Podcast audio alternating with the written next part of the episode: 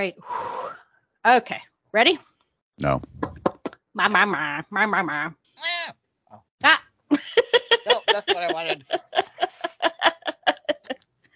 Fee fi fo, fee fi fo, fee fi fo, fee fi fo. Bumblebee, bumblebee, bumblebee, bumblebee. Bum, bum, bum, bum, bum, bum, bum, Ma, ma, ma. Ma. get those Ma. the way.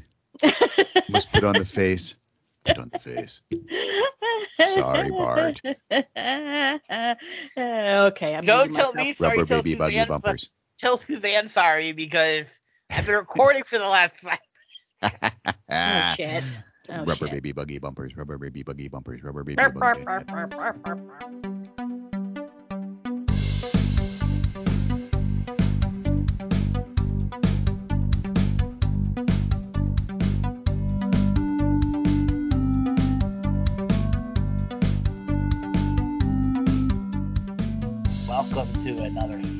spooky edition of the Falls Cast, brought to you by the Falls Free Press in beautiful Cuyahoga Falls, Ohio. Today, Sunday, October 29th. Mm-hmm. apparently, days before it's going to become winter. No.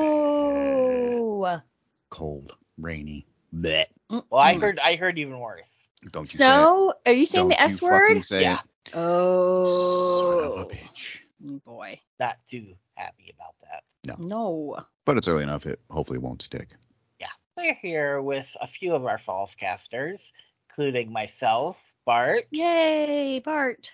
We have Mike. Hola. I say we had Mike, and then he disappeared. we both Mike's Mike took a see. shh. Uh, and we have apparently Suzanne. Fusan. Hello. Suzanne, otherwise known as Nancy. Nancy. On this episode, I will be interviewing Amber from the Ohio Metaphysics and Paranormal Research Group here in the Falls. That will be really fun. Say that a few times fast. I I can't will say it once. up. Yeah, I, yeah, I'm like, ah, it's a long name. Even with the abbreviation, it's very OMPR. OMPR. I can deal with OMPR. OMPR. OMPR. And see that I just keep mistaking that for NPR, and then Yeah, I know. Two different industries. the Oh, Ohio, gosh, Tom. the Ohio and Minnesota Public Radio. Minnesota, eh? Uh, be sure to check out our website. We've got some new articles popping up. You can we read do. my review of Collide's fundraiser this year. Yes, yes, that was a fun article. How was it? Did it was enjoy really fun. Yeah, Yeah? I I left probably about three quarters of the way through, um, mostly because it was getting late. Hmm. Um, Yeah. but I mean, I stayed um, for everything going on. uh, There was a lot of last minute additions that were really good.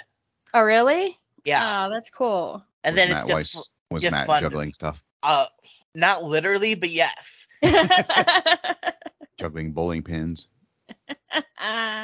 Sorry, Matt. Sorry, Bart. No, for everything that Col- that all the members of Collide do, it's amazing what they accomplish. yeah, yeah. And that's their only fundraiser year round. Oh, I hope that they um, earned a lot of money because that is a great organization. I really think that that's it's pretty fantastic what they do. It is. And with they still paid all the artists and performers that night. So wow. Oh, really? you know that's Okay. basically la- what basically they used last year's fundraiser money, and part of that went to paying everyone for that night. Oh, really? Yeah. That's great. So they they were they you know there's no asking you know hey can you do this for free for the sake Mhm. of art. Mhm. Mm-hmm. Yeah. It's exposure. No. No. Oh, do you want to do this do this year long job for free just so you get three credit hours Ooh. yeah, no thank you. and then have to pay to do that? Yeah. hey, that's what we do here. See what you did there. Uh, you like that? Uh, I'm picking up what you're putting down. Ha ha. And you know, speaking of, if you want to do the very same thing, yeah. you can get a hold of us on our Facebook page and our email address. Fallsfreepress at gmail.com. You know, if you've got an article idea or Yeah. some idea to interview someone, let us know. Please. Lettuce. You can- What about spinach? Oh, jeez. I'm so sorry for that. Spinach to tail. Kale. oh, jeez. I'm, I'm gonna boy. leave that one alone. Oh man. Sorry, vegetable humor. Can't help it. Uh, Sorry, Care to Bart. tell us more? Turnip for what? oh boy, that is rough fidge. Oh, that was that was quality. that was quality.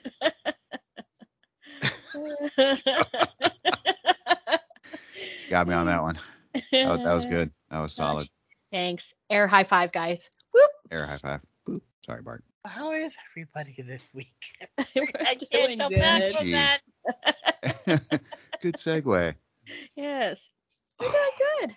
Yeah. Nothing too exciting too much. We got to visit our daughter um at college yesterday and went out went down there and visit her and she's doing great and just having, you know, fun time. weekend. Yes, it's just it's rainy and ugh out there, so gonna stay indoors and Yeah. indoors, indoors, indoors. Take You it away, Penny. SpongeBob is 44 years old or something like that. Yeah, we were. He showed me that, and I'm Random, like, but well, I sang the song, so Well, that that I mean, that happens when you know you work as a fast food retailer for so long. that yeah, it was like somebody was like, well, he was employee of the month for 340 some months in the movie Yeah. or whatever, and I'm like, oh, that puts him at this age, and then he was 14 when he got his boating license, and so Yeah. shit, he's old. which again is really young to be getting a boating license. That's what I thought. I'm like, shouldn't it be like 15 and a half? Come on. Also, I thought- SpongeBob. I thought he was a bit older than that because it took him so long to get that boating license. True. Yeah, True. yeah, yeah. There's not a lot of logic behind it, but what are you gonna do? Now they put my picture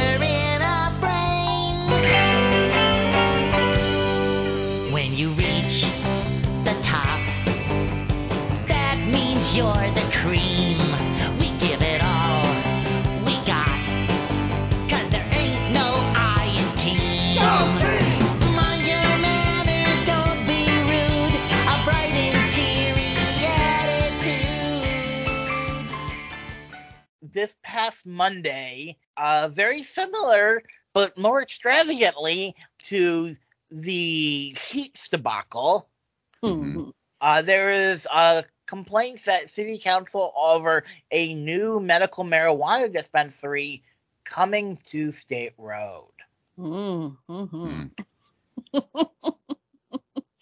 yeah. Was there a lot of community voicing against it or for it or uh, it was sort of mixed, but it's four residents came with signatures opposing the dispensary. Three residents addressed council and voiced their displeasure about the business about such a business of this nature being placed so close to their neighborhood. Oh goodness sakes. Clutch your Okay. pearls. You know, do they complain about bars? I mean, there are bars all down State Street, right? Yeah. And they're going to complain about this, and it just shows. And pizza places. So many pi- pizza places. Yeah, Yeah, so many pizza places. Are and- you worried about your health? Because I can tell you, not only the exhaust from those pizza ovens, but just eating the pizza in general Mhm. is dangerous to your health. All the fast food, the KFCs and and all that stuff. Yeah, I mean it's just it's it's just really kind of proves that the whole, you know, 80s movement of, you know, just say no crap really kind of got into our consciousness, right? I mean, it just they demonized marijuana so much and it's just it's just really absurd because they're focusing on this this medical marijuana facility, which means you have to have a prescription from a doctor to get this. It's not like people are just randomly walking in there and getting it. Um, well, let's say issue two passes and now you know you legalize marijuana. I, I think that I support I support um, issue two. Be, and I think the reason why I'm really supportive of it is because we have so many people sitting in jail because of minor marijuana charges. And if you do any kind of research on it, and this has been studied quite a bit, that it is actually less dangerous for you than alcohol. You have so many people that are going to talk about. I mean, you work you work in a business, right? And people are talking about going out and having a couple drinks with their coworkers, and that's completely socially acceptable. But people's lives have been damaged and um, ruined because of alcohol use. People drink and drive all the time. People have died because of it. People, their liver has been destroyed because of it. Families have been destroyed over alcohol use. There are so many negative things about alcohol, but we continue to allow it to happen. And we have bars all over the place, and it's just extremely acceptable. But you bring in marijuana, and people are like, "Oh my God, it's the devil's juice. It's it's it's horrible." But it's been proven to actually help people for medical purposes. I mean, you have children that have um, cancer and they're going through horrific treatments or seizures or um, PTSD or you know a number of things that it's actually proven to give people a quality of life back and they are just so nervous about it being close to their home yet there's a bar literally like what across the street from it Yeah. and they're not they don't have a problem with it to me it just i don't want to say that hypocrisy. it's hypocrisy and i just don't think they're thinking it through very much i mean they're buying into this whole like you know the the devil's juice and all that stuff i mean it- the whole 80s and the um, war on on drugs thing was really detrimental to the minority um, citizens of our country right i mean you it was it was essentially an attack on bl- the black community and taking them down. And if you do any kind of research or any kind of historical research on why this was such a big deal, you'll see what I'm talking about.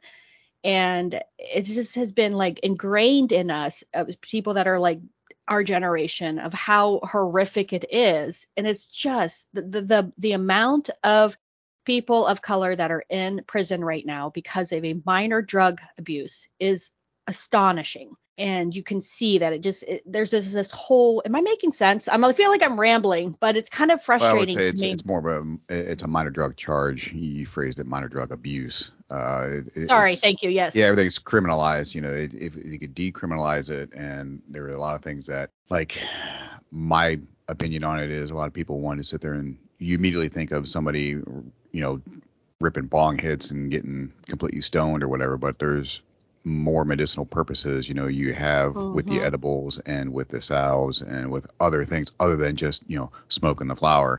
There's Right. other uses and other ways to get you know tinctures and stuff to get those compounds into the body that don't have necessarily the psychoactive effects that everyone Yes. thinks of when you're written doing bong hits. But I mean, you know, the the higher levels of the the actual CBDs and like with the terpenes and you know lower levels of the THC that can you know take out the psychoactive component of it and actually help you physically. You know that that's what people aren't looking at. They're just thinking people are going to walk in and get ripped, you know, whenever they want. But it's also those facilities are extremely regulated, extremely well run. Everything Yep. is so isolated. It's like you can't just even if you know issue two passes and it becomes legal, it, you're still going to have to go through. I won't say the the hoops and the hurdles, but I mean you're still going to have to go through the process to obtain everything. It's not like you're just going to walk in, grab a six pack of beer or whatever at the grocery store and walk out. You're still going to have to go in. You, I don't know if you're still going to have to check in. discount drug mart down the street yeah yeah, saves you the runaround. You're still gonna have to go through and check in and probably you know do the whole whatever, and then you have to wait, and they have to take you through the doors. You're you're still gonna have to go through these processes, and it just I, I don't think these people or the the opponents of it sit there and want want to actually look at it that way. It's not like you're gonna be go going down to the local store and grabbing a six pack. You know, there there's still processes that need to be followed. It's still gonna be safe you know, granted, yes, it's in a residence, but you know, you have Jeans drive through right across the street. You can drive Mhm. through, pick up a six pack, pick up a case or whatever, and, and drive on out.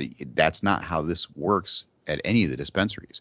no There's still, you know, very highly regulated procedures you have to go through to get it. You know, and most of them that I've seen have some form of an armed officer or guard or whatever, you know, right at the exit.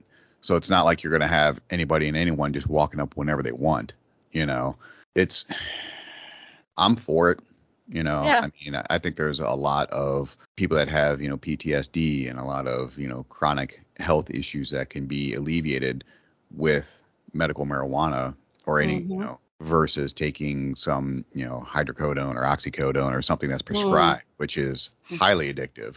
Yep. And you know that is more socially acceptable. If, oh, I got some back pain, I'm gonna go take pop some pills. That's more acceptable than taking something that's a natural product Right. that you know can be metabolized through your system and out of your system within time versus something that could possibly get you addicted to it and now you mm-hmm. are stuck having that and you if you can't get that you're searching for other things Right. so it's i don't know Yeah, it's not a gateway drug. I mean, there are ones out there and even prescription drugs that are quote unquote a gateway drug, like Mike was talking about. If you are prescribed something like oxycodone, um, and it has that addicting um, effects on you, and you can't get it at your medical doctor anymore, you're searching for something else, right? Because you're going through that withdrawal and that high from it. It's not marijuana doesn't do that to you. And I think that having this, I mean, we have a medical uh, marijuana facility in Chapel Hill, and there's been absolutely no issues with it. There, there's no, you know, statistically you can look at it and say, has this caused any problems?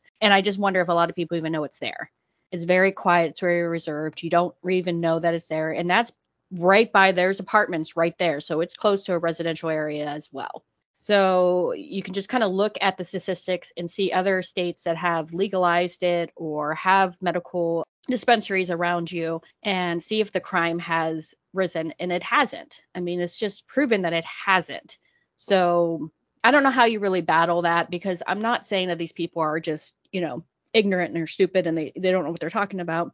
I think they just No, bought into this cultural that marijuana is bad. Marijuana is bad. Mm, It- Okay. it's another issue of you know oh i'm not necessarily against it but i don't want it in my backyard Yeah, you know, I mean, and uh, it's- I I don't want. I don't want a a church in my backyard because I think churches do more. Oh man, this is going to be bad. But I think churches do more damage than a marijuana dispensary. Yeah, you mean, know, and I don't want that in my backyard. I don't want to see. You know, I don't want to see another bar coming up. And you know, I think alcohol has done more damage than marijuana has. And you know, it's just, it's, it's just perspective. You know, and I get and that. yet it's perspective. it's the, the the people who want to sit there and complain on social media about well we don't have businesses in the area but yet when there's a business that wants to come in but it's not the business they want It's not the right type of business.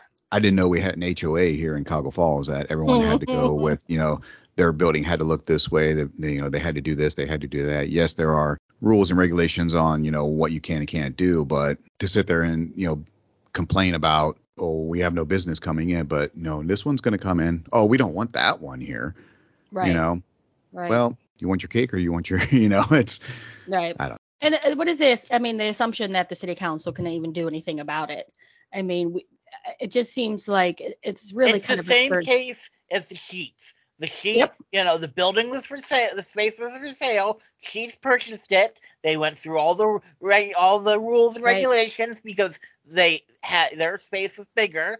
They did what they had to do. Found out they couldn't do one thing, so they adapted. mhm. hmm i mean i think there was one argument against that though is in the orc that you, there was something that you have to or you can fight against a dispensary in a certain area you know if the residents don't want it. But i think that was i forget what the exact writing on that was you know but i remember there the people were talking about in the ohio revised code there was something about you know what can and can't be in a residential area or some crap Is that a like, it- residential area? Is it? Is it? Or- that isn't. That a- dictated as a residential area, right? but That I think it was more a- within a certain area of residential stuff. You know, Yeah. I, I don't remember what the rules were on a dispensary. You know, somebody posted what the actual ORC listed, and I, I can't remember what the, the stuff was. The sheets thing was there was no argument there.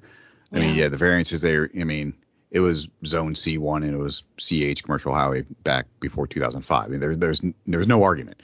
Like Bart said, I mean, it was just variances. You wanted a bigger canopy, you wanted an extra pump, even though they wanted two extra pumps and a much larger canopy, you know, and then the noise is going to be, you know, fixed and whatnot. But I'm like, they were all well within their rights to do pretty much whatever they wanted, you know, just because you moved in next to a, a commercial zone, that's on you, you know. But this one, I, I think there was some, dare I say, ammunition that they could fight it a little bit, but I don't remember what the actual verbiage is in the ORC. But again, I don't think there's really much merit to their argument. You know, it's it's a commercial property. It's already in process, It is. you know, Yeah. and no one wanted to sit there and say anything before it was even you know ground was broken or anything was done. And now once people are like, oh, I wonder what's going in there, and they look into it, they're like, oh, I don't want that here. Well, hmm damage is already done. You know, I mean, it's they're already in the process. You know, but but like you said, I would much rather have that than another bar Mm-hmm. or a church.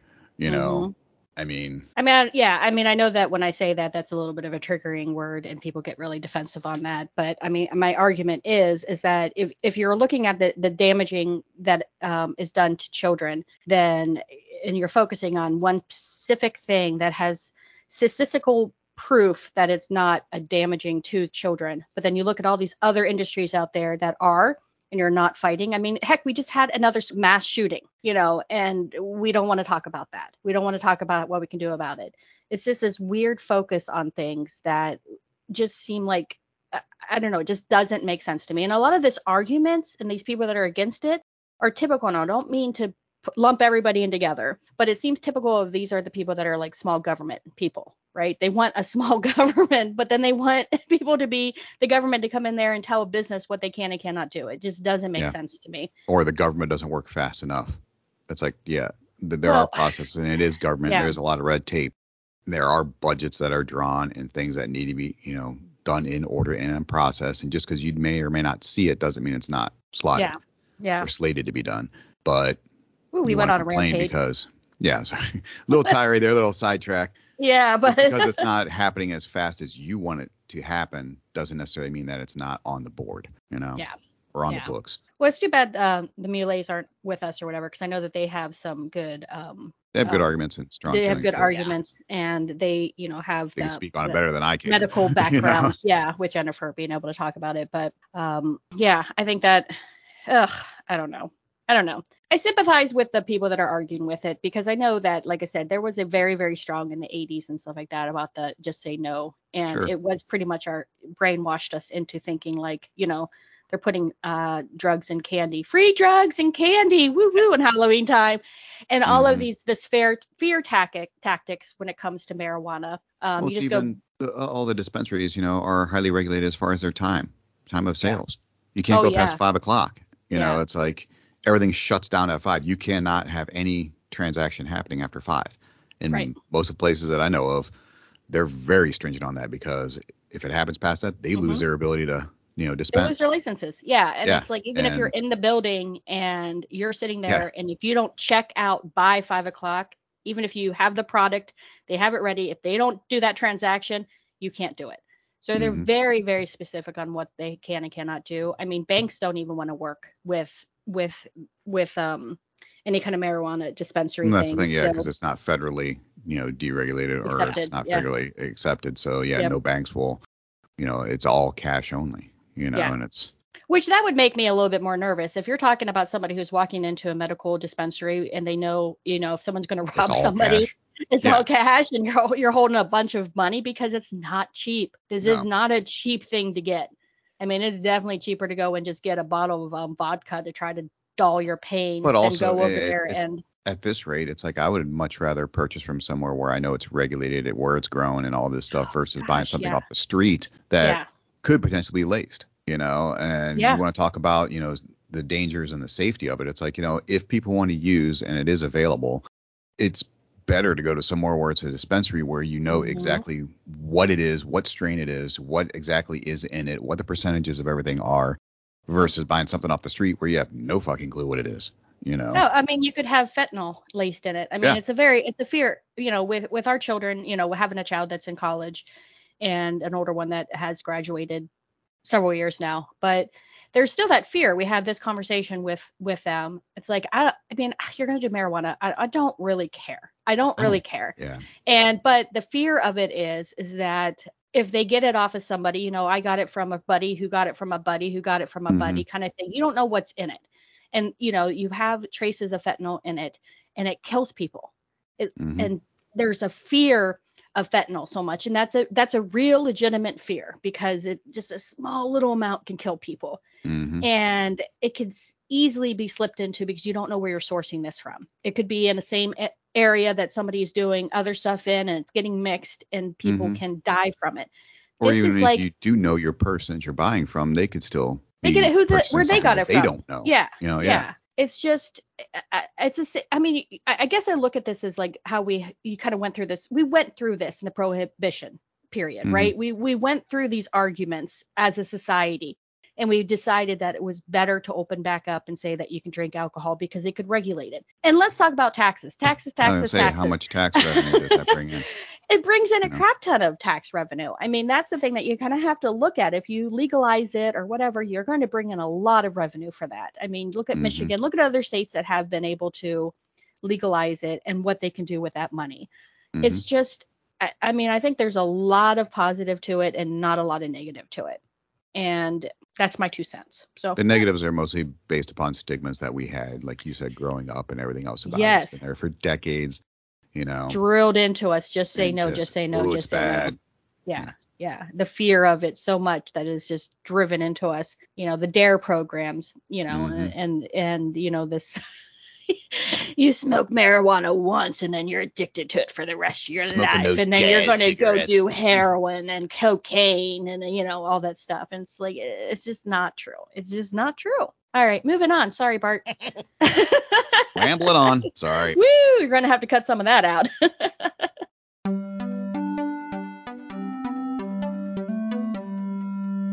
The Cuyahoga Falls Service Complex on Bailey Road will be having organic waste collection bins beginning tomorrow through the rest of the year to collect pumpkins, gourds, straw, hay, mums, and corn stalks in an effort to prevent organic m- material from going to landfills and in turn help compost useful materials. Hmm. Now, this isn't for food scraps.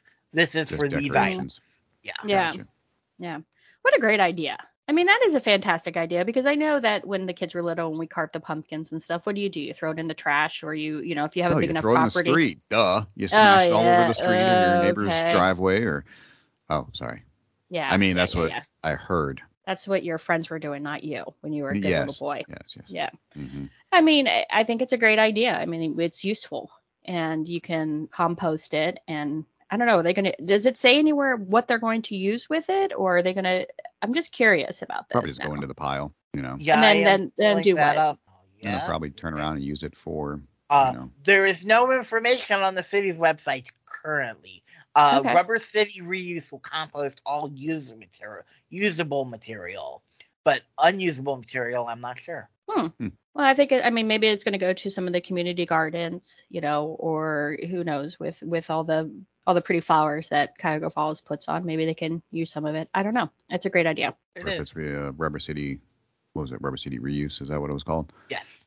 Because they were the ones I know they did the uh, residents could do like a little five gallon bucket or something like that, and they could turn it in, and then you ended up getting like a bag of compost at the next season or something like that. So I'm sure it's just going to go into that mix. Yeah, no, But- that's true. I forgot about that. So you could just bring them a five. Uh, what is? Do you know? I forget. I think it was something you had to contact them, and you get a, like a I don't want to say a special bucket, but something that was like marked by them or or whatever, and you Mhm. basically you keep throwing your stuff in there, and you take it over to them, and uh, you just dump it or you swap it or what, and Hmm. after so many or whatever, you got like what was it a half cubic yard bag or something like that, you know, which is like a, just a big bag of compost. But I'm like, if it's high quality compost, Yeah, that goes a long way, you know. yeah, so- organic too. So Yeah, I mean it's I mean, it's perfect for your little small garden, your containers. I mean, yeah, Yeah. you're not gonna do your whole yard with it, but it's something, you know. Maybe we should look into doing that this year. Maybe. I eat bananas every day. Can they take banana peels, things like that? I believe so.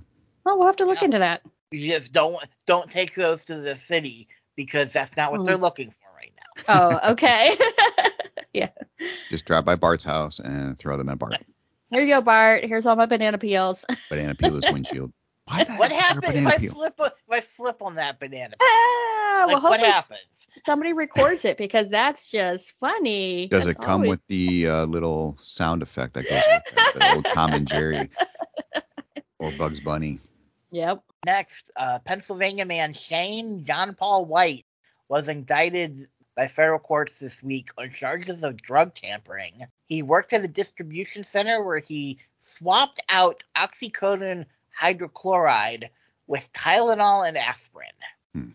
Which was then sent off to pharmacies, including Klein's. Uh, when Klein staff received them, received a tampered bottle two years ago, they immediately reported it to the distribution center so all the customers in this area were safe. Well, that's good. I'm glad that they were um, able to notice that before it was distributed. I mean, I mean, Tylenol is not going to hurt anybody, but it's not going to give you what you need, right? No. I mean, if you're like in that much pain that you're supposed to have that, I don't think Tylenol is going to be touching that. No, Tylenol and Yeah. aspirin aren't going to cut it. No. I mean, I, the, the oxycodone hydrochloride. I mean, it's a little better, but I mean, it's you know that's what I had after my knee surgery. You know, and it's I had that in Percocet, but uh, I mean, yeah. takes the edge off, but Tylenol and aspirin wouldn't do it. So Not at that. Yeah. No. No. Not right after your surgery. That's for sure. no, no. And finally, there's now a new Lowe's outlet store at Chapel Hill Plaza, one of only 14 in the country. Uh, they basically sell moderately damaged, slightly used, and discontinued products, uh, not straight from the Lowe's store, but still, you know, you get some good deals. It's actually not too bad. Yeah. Yeah. Mike and I um, visited it a couple weeks ago, right? Yeah, I Was think it it was a two week weeks ago ago. or like yeah. And I mean, they had a lot of refrigerators, a lot of like washers and dryers, and you know, a few microwaves and ovens. So yeah, we were looking around. A lot of it was fridges. That surprised me how many. I mean, half the store was probably refrigerators. And yeah, it like, really what was. The hell? I mean, some are Yeah. really damaged, Yeah. but you know, other ones were just minor. You know, what I mean, hmm were livable. They might have a small dent on the side, but majority of people's fridges are tucked away against a wall or next to a stove anyway. So it's like, are you really going to notice it? You know, you're getting Mhm. a twenty five hundred dollar side by side for fifteen hundred bucks. You know, what I mean, it's hmm or less. Some of them were even, you know, basic ones where you know, the upper lowers were what eight hundred, uh, thousand. Which I mean wasn't bad considering they were, you know, you're looking about a thousand bucks off on some of that stuff, and hmm some of it was really, I mean, they had plenty of counter depths and you know the black stainless steels and some of the newer trends and whatnot, but Yeah. they Yeah. were all pretty good. Or some might have like you know a a, a broken uh like a deli meat tray kind of thing, like the plastic was chipped or whatever, you know, like you kind of really had to look at what you were getting. But no, it was a really cool store. Yeah. No, definitely can save some money if if you're you know you're okay with it being a little dented there. You know, why not? I mean, appliances aren't only- cheap. No, 'cause, I mean, it's like you know the, the only downside I would see is like you know like we're debating on redoing our kitchen here soon, and usually you're looking at five grand for an appliance package, Mhm. and trying to match all the styles and maybe all the you know manufacturers into a cohesive unit so you have something that kind of works together. It that's a little difficult, you know, it's a little Yeah. hit or miss, but Yeah. if you can, the big one was like the fridges. I mean, Mhm. you know, stoves, ranges, whatever, you know, around a thousand bucks. Okay, I get that. You know, dishwasher, you know, four to eight hundred bucks. Okay, I could deal with that. A fridge that's anywhere from two thousand to three thousand dollars. It's like if I can get Yep. that, you know, specific piece at almost half off, you know, then why Yeah. not? You know, Yeah. Yeah. Definitely check it out if you're in the market for one. yeah, it's a good place. hmm And they deliver too.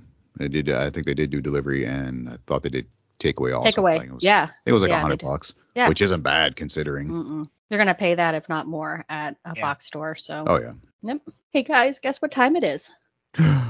Bart's Arts, Bart's Arts, Bart's Arts, Bart's Arts. For Steven. Bart's Arts. Oh, that was good. That was good. That was, ah, you know, oh well. It's Nah, it's not the same. It is Not not, the the same. it's not the same. You can spend Halloween at the Tiki Underground patio. That's this Tuesday for a fishy night with an outdoor Ooh. movie. Fishy night. Ew. They'll they'll be playing the original creature from the Black Lagoon and serving up shrimp or chicken nachos. Oh, that's gonna be nachos. fun. And coming up here in a few weeks, Nick Offerman is going to be at the Akron Civic. November Oh 15th. my gosh. Ugh, I love him so much. That's gonna be a good show. It will be. If anybody who's listening goes to the show, please let us know how it is because I will live through you. He is Yeah. I I mean the tickets weren't cheap. I don't think. No, oh, so. Uh, I went and looked at prices last night, and it was like, Yeah. oh, Yay! Yeah, that's what I was just Let somebody else much they, go. yeah. But I mean, he it would it's going to be a fantastic show, and if anybody goes, I'm jealous and I want to hear all about it. So let us know right into the right into the uh Fallscast and let us know. Hey Mike, what's that email address? fallsfreepress at gmail.com. I do better. It's okay. We'll work on it. Um, and then finally, I talked about it last week, but Akron Comic Con is coming up next week at Woo. Emidio's Party Center, just off of State. I looked, and apparently, uh, the original voices of Charlie Brown and Lucy are supposed to be there. Shut really? up. Yeah, Seriously? yeah. As I say that, you know, of course. Was this a dream or is this real? That's what I. I, I Is have to reality? question sometimes my dreams. Um, the, not the original original. They played them uh in mid seventies. Okay, that makes a lot more sense I because was I'm like, what was the? sure the originals are a little older. yeah. But still, you know. yeah, that's the stuff we grew up original. with. It's what Yeah. we grew up with. I mean, the peanuts that we grew up. I think that's awesome. also uh Timmy's gonna be there. Uh, from Lassie. Summer! Timmy Other from where? Timmy. Lassie. Oh my He's god. the well. Seriously? He's out of the well. Oh, Timmy. How many times did yay. Idiot fall in the well. What is it, Timmy? Did someone fall in the well? I mean, seriously, Again. why didn't they just close it up? oh, that's cool though. Little Cuyahoga Falls. Think about that. And remember, it is due on November 10th. If you want to sign up to decorate a parking meter, go to the city's website. Do that now. Cost twenty dollars to sign up, and you know get your stuff ready because it's got to be put up by Thanksgiving. I just, you know what? I it's it's November next week, and I just can't get that in my head. Wednesday. And, uh, that is insane. That is Yeah. insane. Good grief. I do have one weird piece of history before Ooh, we end. weird history. Weird history. Love Yeah, it. During the Korean War, the soldiers got were get Tootsie Rolls because they didn't melt. Okay. A lot of times those Tootsie Rolls were used to repair some of the equipment. And then What? If Hmm. if they needed to get to a safer location quick, Yeah. where they could, you know, fix things, they the Tootsie Rolls were used like putty to hold stuff together. Oh, I can see that. I can see that. Clever. All right. Also, apparently, um, they started. They came around. I did not know they uh were this old. 1905. Oh. Tootsie Rolls. Yeah, they were named after the creator's daughter, whose nickname was Tootsie. Oh. Okay. That's cool. And College of Wooster gives out a giant Tootsie Rolls. They do. There's some kind of history behind that. I'm not sure what it is. Um. It was, if I remember right, it was the president, or I can't remember the dean, whatever. I can't remember what year started giving those out as a little, not a gag, but like, you know, when you turn in your final IS and whatever, it was Mhm. you you got a bag of Tootsie Tootsie Rolls or some Yeah. Tootsie Rolls and stuff. It was just something that he was like, oh, here's something to, you know, congratulate you on your accomplishment or whatever. And it was just something, not silly, but it was just something, and it just mhm. became a tradition. So now they have the giant Tootsie Roll. Everyone that you know turns in their IS and graduates, they get a Big picture with a giant inflatable freaking Tootsie, roll or yeah. something. Yeah, and then when you turn it in, it's kind of a historical thing. I thought there was some kind of like connection with uh the Tootsie Roll. Yeah, um, that I the- don't I don't know. Oh well, What that's okay. Haley. Yeah. So we want to thank our listeners for joining us this week, and we want to thank OMPR for sitting down with us. Stay tuned for that interview right after this. Remember, we do want to hear your ideas for potential interviewees, articles for the paper, comments on the show. You can always shout those out to us at. Fallsfreepress at gmail.com. And also remember to rate and review us on Apple Podcasts Yes, five stars. and and go vote. vote, Vote. vote. if these last three last two mo- two three months haven't said it and haven't shown you enough that that's what we mean We do mean it. Go vote it. Go vote. Go vote it. Go vote. Go vote it. go Wow. vote it. yeah, go vote. whether you vote for any of the candidates you heard on the show or a different candidate or a different issue you know still go vote make your voice heard Make your voice heard. That's what democracy is about. Is it? Sort of. We can get into that, but I don't think we have time for the show. But yes, go Sure. vote. For I mean, local, local, local issues and things like that is really where you can get your voice heard. it is I mean, you're talking about government, like, you know, the federal government, state, and things like that. You know, you do have a bigger pool to, you know, and your vote kind of feels like it doesn't count. But local issues, your votes count. So I mean, you can have people that you know won an election at because there was like five votes or something. You know, I, yeah, go out there and vote. There's my there there's my little grandstanding. I'll get off Grandstand. my soapbox now. Get your soapbox. hmm Yep. Sorry, Bart. Yeah. No, you're good. For now, we'll say goodbye and hope you join us next time. Goodbye. Later.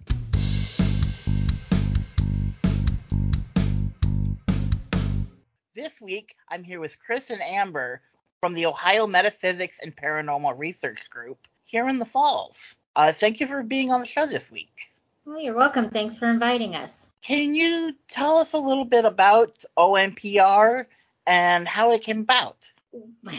well, um, we were on a we us two we were on a team together before this one. Um, we were on Ectovision Paranormal, and that team kind of disbanded about five years ago. And me and another member decided to start this team, and we added a few more people and just kind of kept it going. What was what was Ectovision? Sort of basically the, a similar thing, but with different people. Um, it was different people, but we did documentaries. Um, we went into different places and we put documentaries together and put them on YouTube. If you go to YouTube and you look up Ectovision Paranormal, you'll find a channel and quite a few, at least hour long videos and some clips of other places. Impressive. And then you formed this group. About how many people are in your current group? Uh, we have five members. Okay. And I guess sort of what's your background in the paranormal? Um, That's a loaded question. Both of us kind of grew up with it. I grew up in a house where I, there was were things there and you experience things and you tend to want more answers as to the why behind it. So that's why we do it that and to help other people who are experiencing things in their homes. Yeah, I grew up the same way. I grew up with it in my home, but um, I kind of grew up with more of a spiritual approach to it. Um, between being raised Methodist, my father um, practicing Native American beliefs and a path like that uh, with shamanism, it, it gave me a different direction and a different uh, look at how that side operates. Yeah, that's sort of a bit from all over the place there. Yeah, from investigating to understanding what you're dealing with and how to deal with it. That's kind of what we do. It isn't just going in and ghost busting. It's it's going in and understanding who and what is there and then what to do about it. And see, that's when it when it comes to like the ghost hunting shows on TV, I prefer the you know going in and learning about the location versus you know someone like Zak Bagans who just goes in and screams at the ghosts. Well, on our old team on Ectovision, it was actually picked up by Haunted Case Files, and that the the while they had our clips, it was still embellished, of course, because you know fear sells.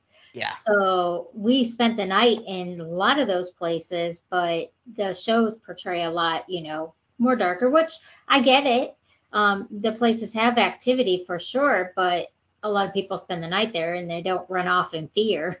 No. Well, and at the same time, to get all- to get half an hour worth of you know decent content, that's usually two or three days worth of Absolutely. filming. Yeah, we spend a, na- a night there and they spend a week there. So Yeah, and investigating, especially when you're making a documentary, which we don't really do anymore. When you're doing that, you need to spend multiple days and nights in a location. Um, one to get enough footage to put out, but it also allows the spirits to get comfortable with you, so that you get more activity. Um, which I will go back to places we've investigated multiple times. Madison Seminary, for an example, in Madison, Ohio we've been there countless times and can get activity every single time we go because we're so the, the spirits and things there know who we are. Well, and you know where they are too. We know where they are, right? And there's new stuff sometimes, but that's just an example. Where have I mean you mentioned Madison? Where have been some of the uh, places you've investigated? We just did Old Paulding Jail on Friday night. so that was that was very we've been there a couple times. Um we've been to Hinsdale House in New York, Monroe House in Indiana. um, Fairfield County Infirmary, which is also here in Ohio. Um, oh my gosh, I'm trying to think. Brownella Cottage, Gill House, those are all here in Ohio. Um, Asher Stone Mansion. Stone Mansion. Um, oh my gosh, we travel all over the place. Oh wow.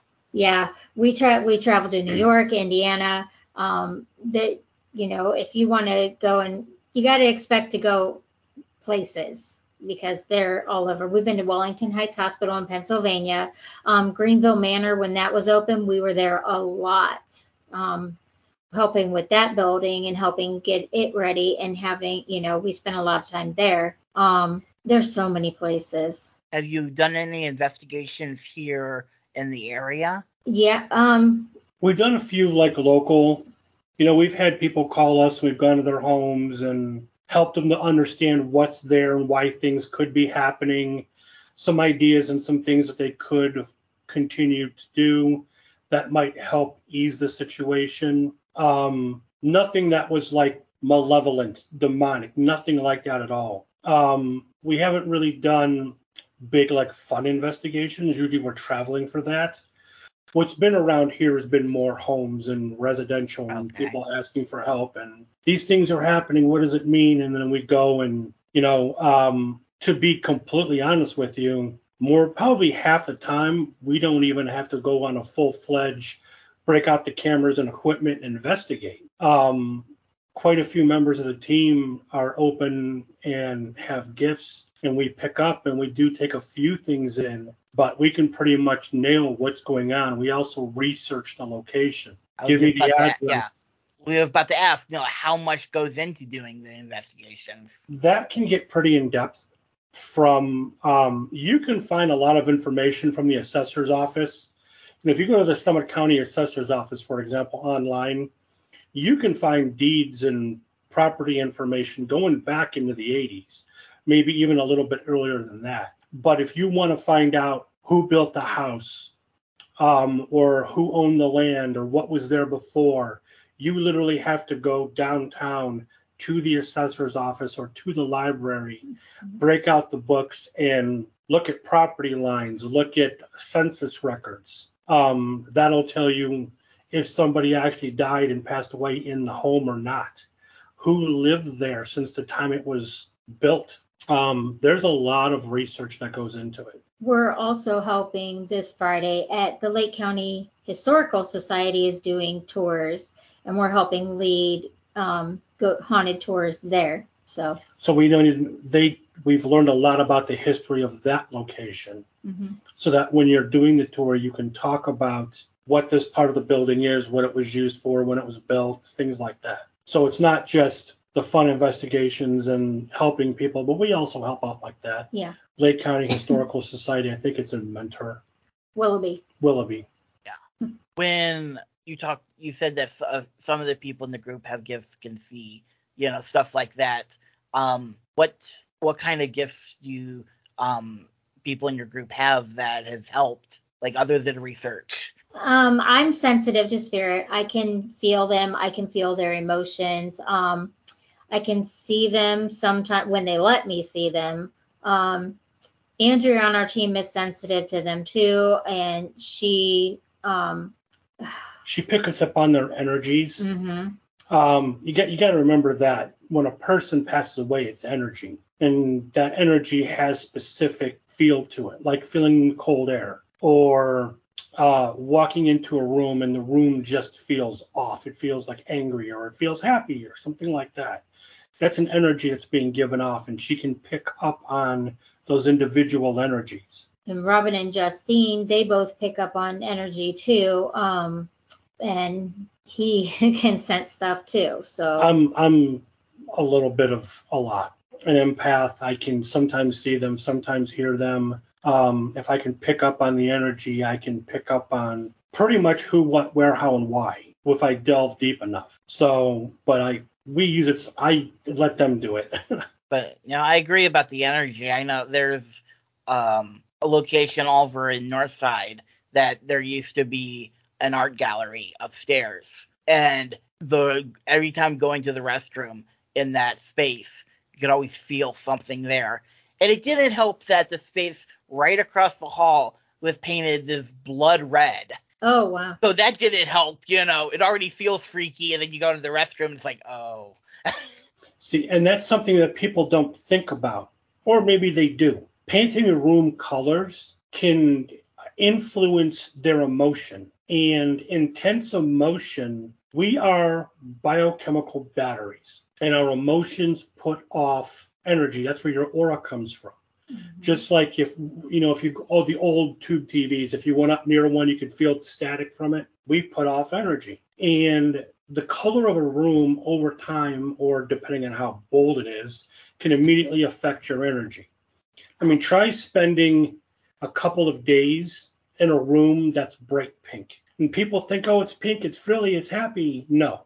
Spend a couple of days in a bright pink room and you're going to get angry. So you got to watch it, it. It there's a lot. Blood red for some people it's um it's blood red, it's evil, it's negative. and for other people it's red, it's passion, it's love.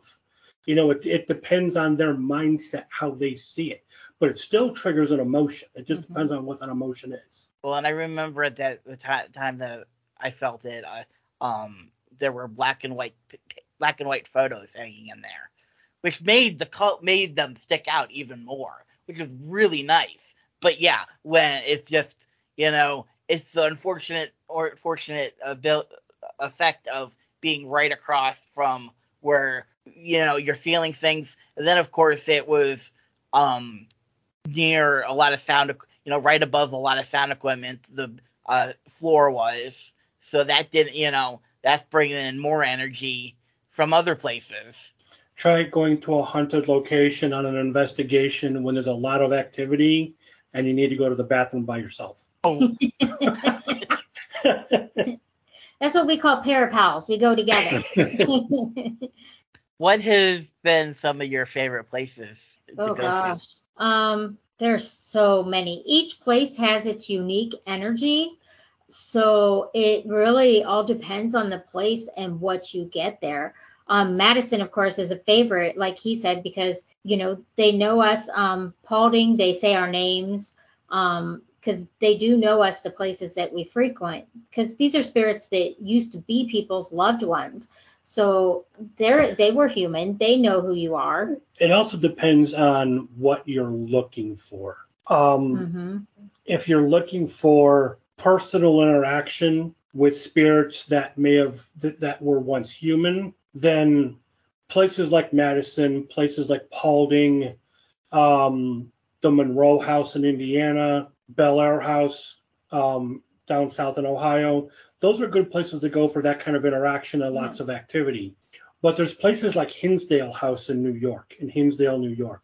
The house itself, you get some of that activity, some interaction, um, but outside Oof. is a completely different thing. It's nothing like in the house. Outside during the day, it is absolutely beautiful. It's peaceful. You could just sit out there and lounge all day.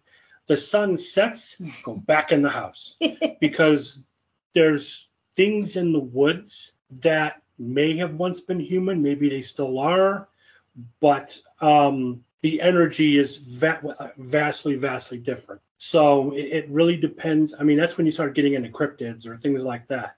It's amazing too how the shift in energy happens. But it, like going to a favorite place, if I want to be outside and investigate and have experiences of unique nature, Hinsdale would be my favorite. the Cuyahoga Valley actually has lots of stuff going on too. It does. We used to go on like night ghost walks. It's the Cuyahoga National Valley, not the Summit County Metro Parks. The Cuyahoga National Valley, most of the parks, most of the trails are open 24/7. You can go at any time, and depending on where you go, you get activity. You can. You got to you got to you got to understand too that when the canals were being built, people died and were just left and buried. There's supposedly a body per mile. I I believe that just seeing how they were built. Yeah. Um. Now I know my newspaper crew will laugh at me, but my other co-host, uh, podcasting co-host, will be right up there with me. Have you had any encounters you talked about, like with Bigfoot, in the in the area? uh, you talked about in the um in Not sorry, my words are crossing over each other. I know exactly okay. what you mean. Yes. No, not that we. Well, not with Bigfoot per se or Squatch per se, but again at Hinsdale, when we were there with, we were still on the Ectovision Paranormal team. We had a campfire going out in the back. We were sitting around back, you know, taking breaks from investigating. And I'm a person who doesn't sleep very well. You know, I, I have to have certain conditions and I, I'll sleep. Otherwise, I don't sleep. I literally unconscious, sitting in a chair around the fire, passed out cold.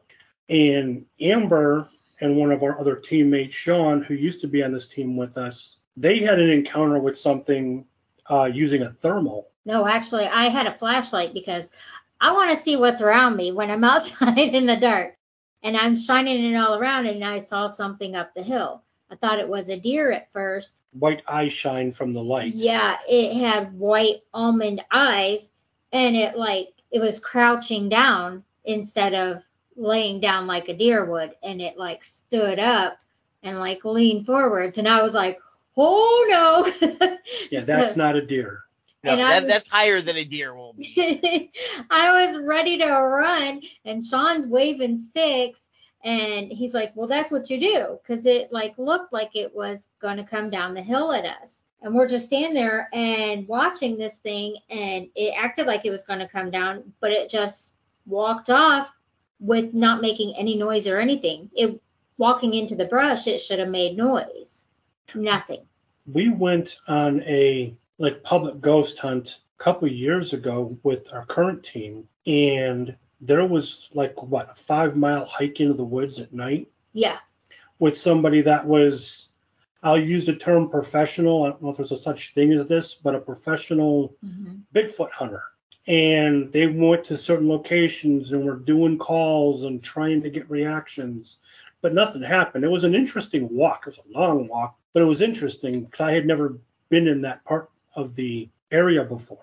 I don't remember. It was in Kent. Towner's Woods. Towner's Woods. my favorite Okay. place to hike. Um, there's an actually a Native American burial ground there too, from the Hopewell Indians. Yeah, there's a there's a mound. So yeah, it's an interesting place, and they say that there is Bigfoot activity there, but there were a bunch of us, so um, There was a there was a large group of us, so trying to get a reaction probably was not going to happen. Yeah, I did one in Hocking Hills once. That was wrong about the same thing, but we had like three different groups of people yeah, wandering through the woods at the same time. So yeah, they're not gonna come. Hey, I'm here. Yeah. With that going on, so Right. How, when do you said some people ask you how do people usually get a hold of you um if you know they're if they're having issues and they want you to investigate what's going on our Facebook page, um, they can message us there, and we I usually message back. Um, we have extensive questions that we ask because there's a lot that goes into our home investigations. Um, it's not just oh okay your house is haunted let's go there. Um, so you know we ask you know when when's the last time you updated your electricity, you know mental health matters. Um, so we do ask extensive questions that can become a little invasive but um and we can sometimes make things worse and we just want to be you know let you know hey we're coming in and you know We try to rule out anything the logical. What could be causing this? hmm Before we just jump in and say, you're haunted, you got spirits, you need to clean it out. Because a lot, there are times where that's not the case at all. Um, we went to a woman's apartment, and the apartment building she was in, there were only four apartments that was attached to a, a, another building that used to be a funeral home. Mm. And there was activity in the building, but the activity was where it was supposed to be. It was quiet. And if we began to investigate, we were going to stir things up. So we didn't want to go that route with it. And after talking to her, a lot of the activity going on was more attached to her personal, not the location. But there was a lot of other questions, and like Amber said, when we go in for the initial interview, there's there's a lot of we get personal. We want to know what's going on, you know, not just with the home, but with the people living there. hmm I have family members that take medication that if they took too much of it can cause hallucinations. So, but it's also simple things like un- old homes with unshielded wiring can cause EMF that filter through your entire home. And, e- and the electromagnetic field caused by your power box can cause headaches, nausea, in some cases hallucinations. There's a lot of things you have to take into account. Yeah, it can cause a lot. It can make you very sick if it's not taken care of. So we do a um, a sweep before we start, you know, investigating if it could be paranormal. And just by doing that, that yeah, that could clear up. You know, oh hey, you need to go do this, and Yeah, I used to. I, I can. I- I've built structures and homes and done that kind of work before. I'm not a home inspector, but I have enough knowledge that I can walk in and you know, well, this door closes and I don't. It, it opens and closes by itself. Well, does it do it when somebody opens this door? Well, I don't know. Well, let's try it. Well, there's your answer.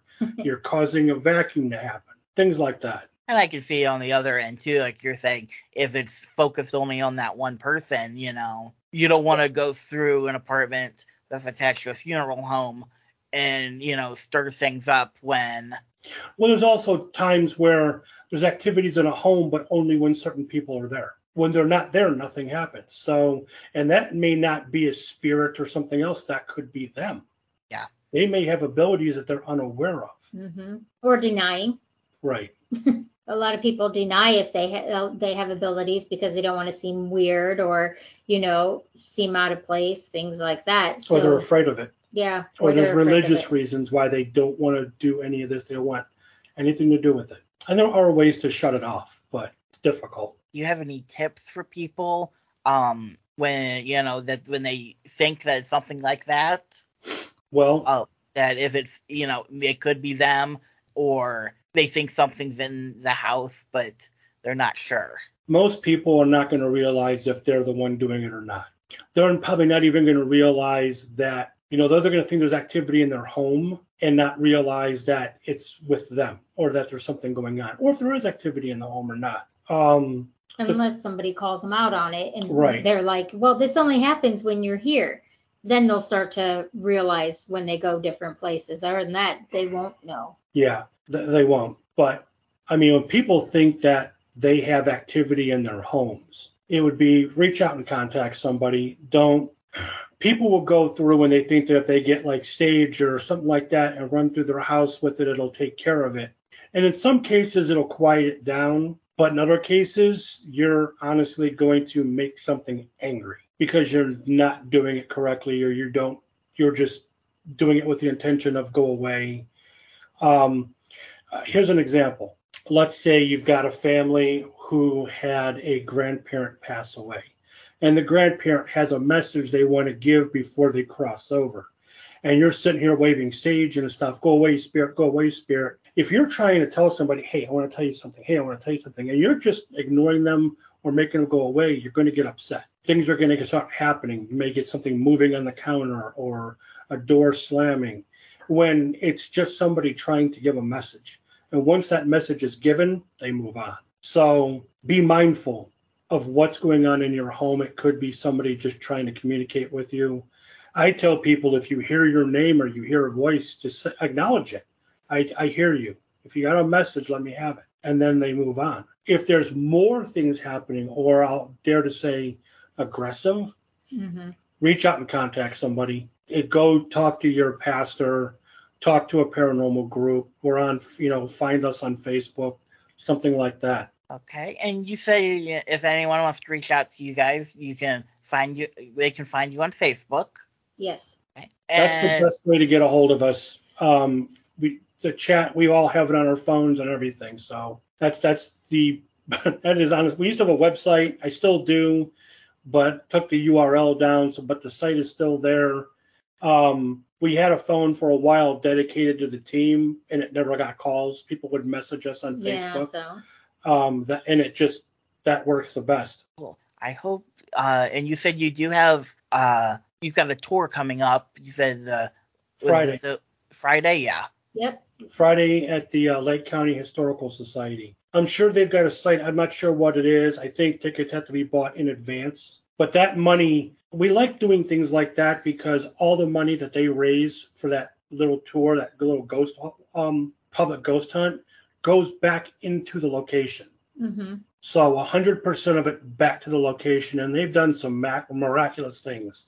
That place is beautiful, and it keeps improving every year. Well, I am a librarian, so I completely understand that. That you know, you, anytime you have you have the funds to preserve history and preserve information. You would love that place, Ben, because there's so much history there. Um, one of the facts, one of my favorite things about that building is that there's an elephant buried there somewhere on the property from way back when, when P.T. Barnum was traveling through and one of their elephants passed away. They had nowhere to put, nowhere to, where do you bury an elephant? Yeah. So it is somewhere on the property. I haven't found it yet, but I want to. I want to find out where it is.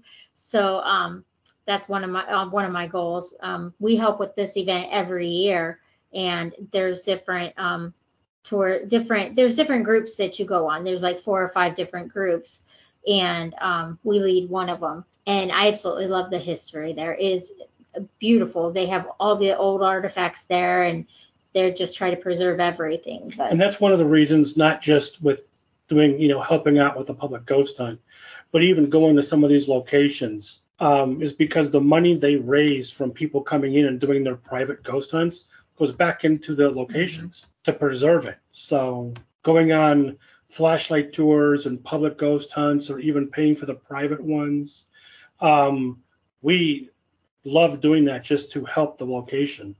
Uh, and I know, and I because we've got one here coming up in a couple weeks at the Quirk Cultural Center that Parks and Rec is uh, charging for to put money back into. I've been there. Yeah. I've been there. I know, I know, there's there's got to be something in there. I've come across a couple times where there's just there's a random door in there that's just brick built brick wall right behind it. Hmm. No one knows why. No one found out, but there's just a random door with a brick wall behind it. Are you doing that with Spectral Hunters? Uh, no, that's Parks and Rec running it. I don't know who Ooh, they're okay. doing it with. Okay. but I know I've you know walked through the building so many times and found like there's this building there's stuff there's something going on.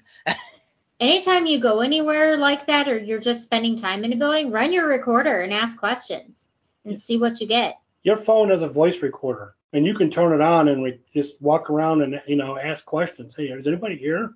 And then go back and listen to it later. You might catch something. Then again, you might not. I've sat and listened to hours and hours of audio with nothing. We sit in the dark a lot for hours talking to ourselves. But if you don't do it, you don't learn. Right. And when you do get responses, that's when it's worth it. Makes it all worth it. Well, Amber, Chris, thank you for uh, talking to me today, and we and I hope that even if you don't have you know something spectral happening, you go check out check out your group and check out the uh it was Exovision Yes. Ect- Yes. Ecto. Ectovision. ECPL, Yes. Ectovision Paranormal on YouTube. yes. Uh, so thank you, and I uh, again uh, we'll talk to everyone next time. Thank you for having us.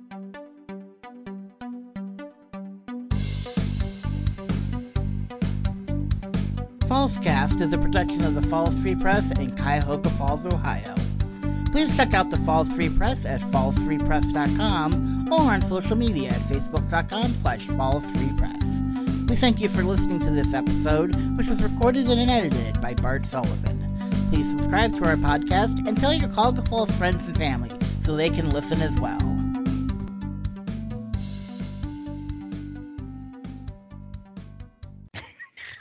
Sorry, um, I, I'm jumping. I'm trying to figure out what I meant.